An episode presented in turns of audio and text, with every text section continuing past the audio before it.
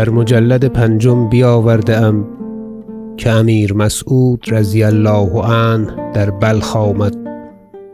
روز یکشنبه نیمه ذی الحجه سنه احدی و عشرین و اربعمایه. و براندن کار ملک مشغول شد. و گفتی جهان عروسی آراسته را ماند. کار یکرویه شده و اولیا و حشم و رعایا بطاعت و بندگی این خداوند بیارامیده. و شغل درگاه همه بر حاجب غازی می‌رفت که سپاه سالار بود و ولایت بلخ و سمنگان او داشت. و کدخدایش سعید صراف در نهان بر وی مشرف بود که هر چه کرده بودی پوشیده باز می نمودی و هر روزی بدرگاه آمدی بخدمت قریب سی سپر بزر و سیم دیلمان و سپرکشان در پیش او میکشیدند.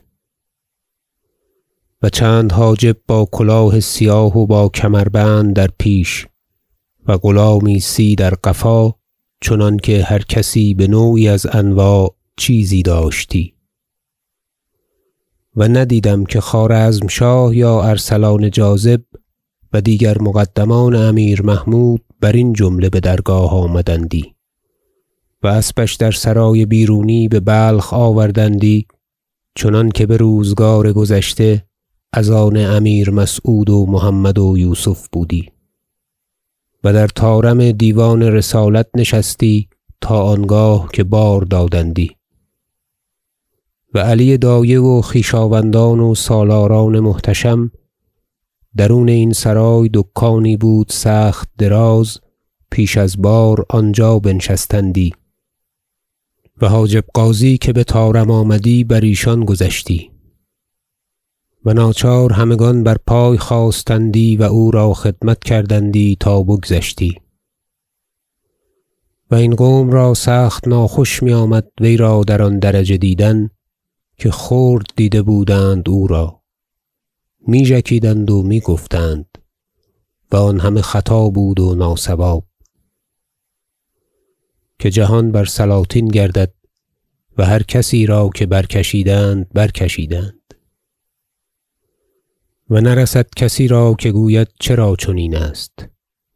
که مأمون گفته است درین باب نحن الدنیا من رفعناه ارتفع و من وضعناه اتضع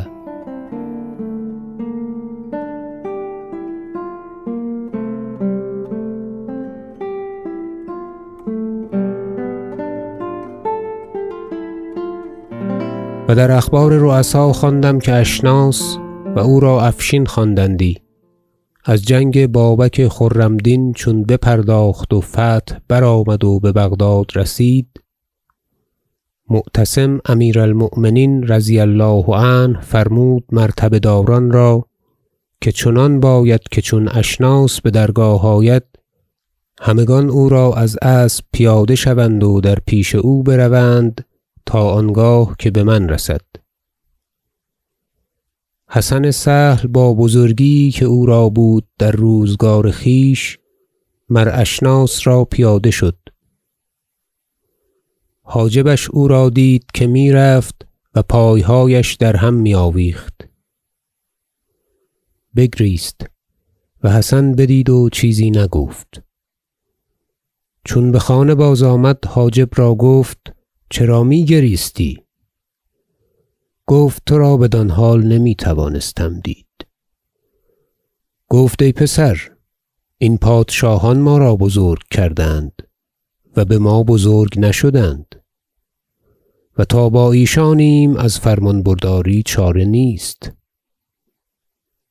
و ژکیدن و گفتار آن قوم بحاجب غازی میرسانیدند و او میخندیدی و از آن باک نداشتی که آن باد امیر محمود بود در سر او نهاده که شغل مردی چون ارسلان جاذب را بدو داد که آن کار را ازو شایسته تر کس ندید.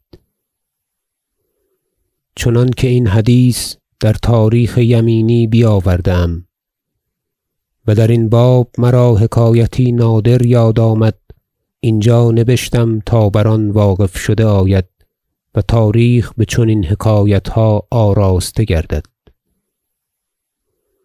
چنین اند که فضل وزیر مأمون خلیفه بمرو عتاب کرد با حسین مصعب پدر طاهر ذو الیمینین و گفت پسرت طاهر دیگرگونه شد و باد در سر کرد و خویشتن را نمی شناسد حسین گفت ایها الوزیر من پیریم درین دولت بنده و فرمان بردار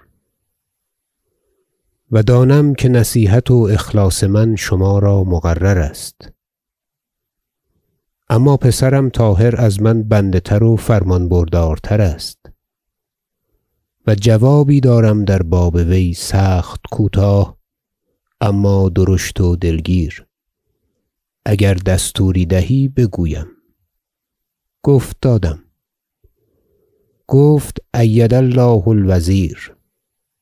امیر المؤمنین او را از فرودست تر اولیا و حشم خویش بدست گرفت و سینه او بشکافت و دلی ضعیف که چنویی را باشد از آنجا بیرون گرفت. و دلی آنجا نهاد که بدان دل برادرش را خلیفه یی چون محمد زبیده بکشت. و با آن دل که داد آلت و قوة و لشکر داد. امروز چون کارش بدین درجه رسید که پوشیده نیست می‌خواهی که ترا گردن نهد و همچنان باشد که اول بود؟ بهیچ حال این راست نیاید مگر او را بدان درجه بری که از اول بود؟ من آنچه دانستم بگفتم و فرمان تراست فضل سهل خاموش گشت چنانکه آن روز سخن نگفت و از جای بشده بود. و این خبر بمأمون برداشتند. سخت خوش آمدش جواب حسین مصعب و پسندیده آمد و گفت مرا این سخن از فتح بغداد خوشتر آمد که پسرش کرد و ولایت پوشنگ بدو داد که حسین بپوشنج بود.